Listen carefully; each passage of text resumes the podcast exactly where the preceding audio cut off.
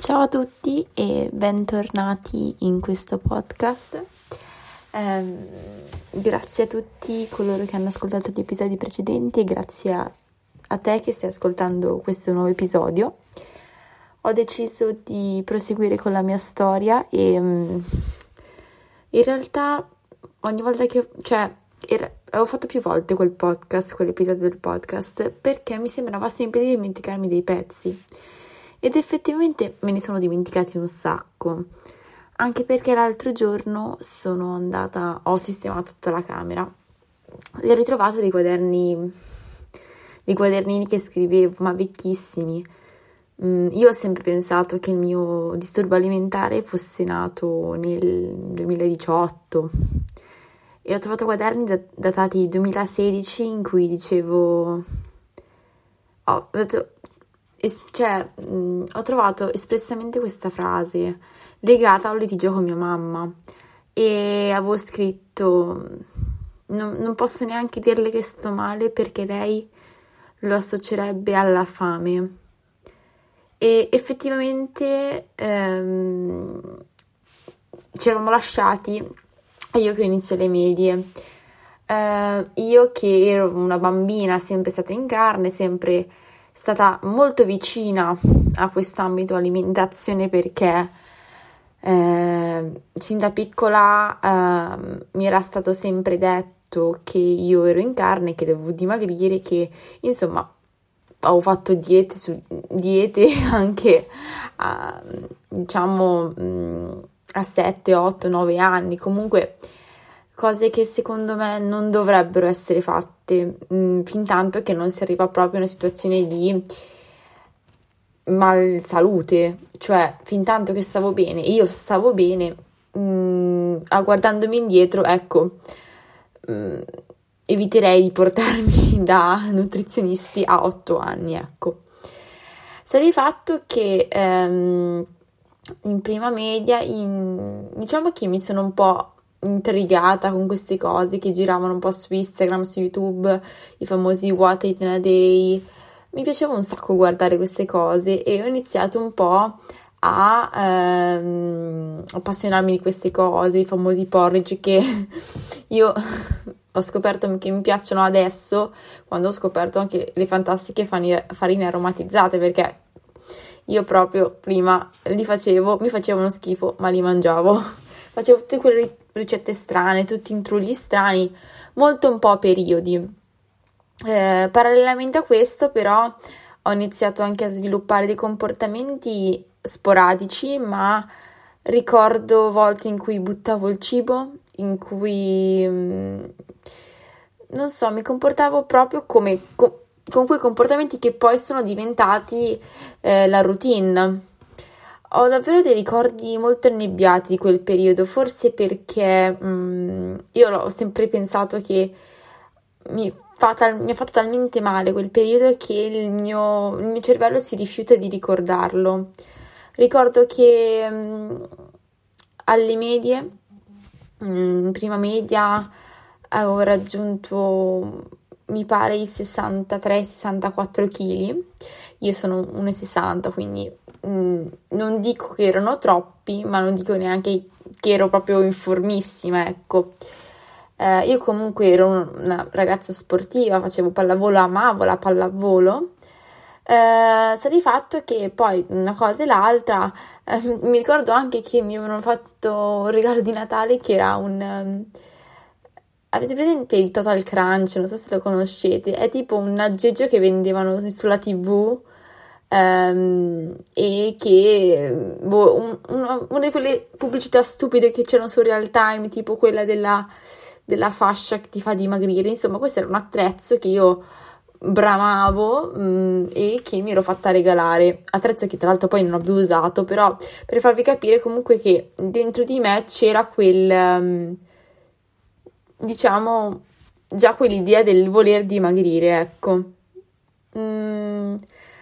Quell'anno mi pare fosse a questo punto il 2016-2017. Avevo ritrovato anche un quadernino in cui avevo scritto, era proprio Natale, e avevo scritto le cose che stavo mangiando, mi ero misurata tutta e mi ricordo che in quel periodo a puntate mi veniva in testa proprio il cavolo, voglio dimagrire, cioè devo farcela, insomma così via. Mi ricordo che in quel periodo persi 7-8 kg e l'anno dopo ero arrivata a stare molto meglio, no? Con tanto di complimenti altrui. Lì per lì, a me non piace definire quello l'inizio del mio disturbo alimentare, perché secondo me lì non c'era ancora la parte malata, la parte ossessiva, la parte, insomma, c'era semplicemente come una qualsiasi persona che si mette a dieta, certo, un po' di quei comportamenti che lì per lì non erano razionali, però diciamo che il peggio è arrivato dopo. Le medie non sono state un grande periodo, facevo una bella faccia, ma ho iniziato a soffrire di autolesionismo senza un motivo specifico e ho cominciato a vomitare. Però ora che ci penso, il vomitare è stato un periodo che non definisco ancora un disturbo alimentare, perché era proprio, non lo facevo con nessuno scopo, con nessuna volontà, era proprio mi sentivo piena e mi sono messa a vomitare una volta a caso. Mi ricordo proprio che ero andata da mangiare dai miei nonni e i miei nonni mi davano tanto da mangiare e io mangiavo anche fino a star male, nel senso che assolutamente non parlo di buffate, ma mangiavo parecchio e nel senso una cosa abbastanza controcorrente a quello che pensavo io, nel senso che volevo stare sana, volevo mettermi in forma, però lì non riuscivo a dire no nonna, non farmi quello, mangiavo tutto quasi con bramosità. E sta di fatto che ho iniziato a mangiare un giorno e da quel giorno è diventata proprio un'abitudine, che tra l'altro poi ho guardato con grande positività, perché a quell'abitudine avevo tolto l'autolesionismo, insomma avevo trovato un altro modo per sfogarmi. Sta di fatto che tuttavia non perdetti molto peso in quel periodo, stranamente, perché diciamo che quel periodo, mi ricordo bene, era la terza media, avevo fatto un sacco di gite, tante gite in cui portavamo, sai, quelle gite in cui stai fuori qualche giorno e quindi con i tuoi compagni di stanza stai sveglio tutta la notte, mangi quello che ti pare, insomma, le cose così. Io mi finivo un pacco di biscotti a notte, ma continuo a dire, non era una buffata. E ribadisco, non so se definire questo già un disturbo alimentare, certo, non è sano, ma diciamo che quello che c'era a tavola lo mangiavo tranquillamente, quello che se ero a casa mi facevo le mie merende tranquilla, se appunto andavo fuori ero felice di andare fuori, non avevo ansia del cibo come l'ho sviluppata in seguito. È proprio difficile, secondo me, in un disturbo alimentare andare a capire dove si è iniziato tutto, ecco. Se devo pensare a me, io ovviamente le radici le metto nella mia infanzia e poi è come se facessi un salto temporale di 10 anni e mi ritrovassi poi a 13 anni, 14, quando ho iniziato le superiori, proprio ecco, nel dramma più totale.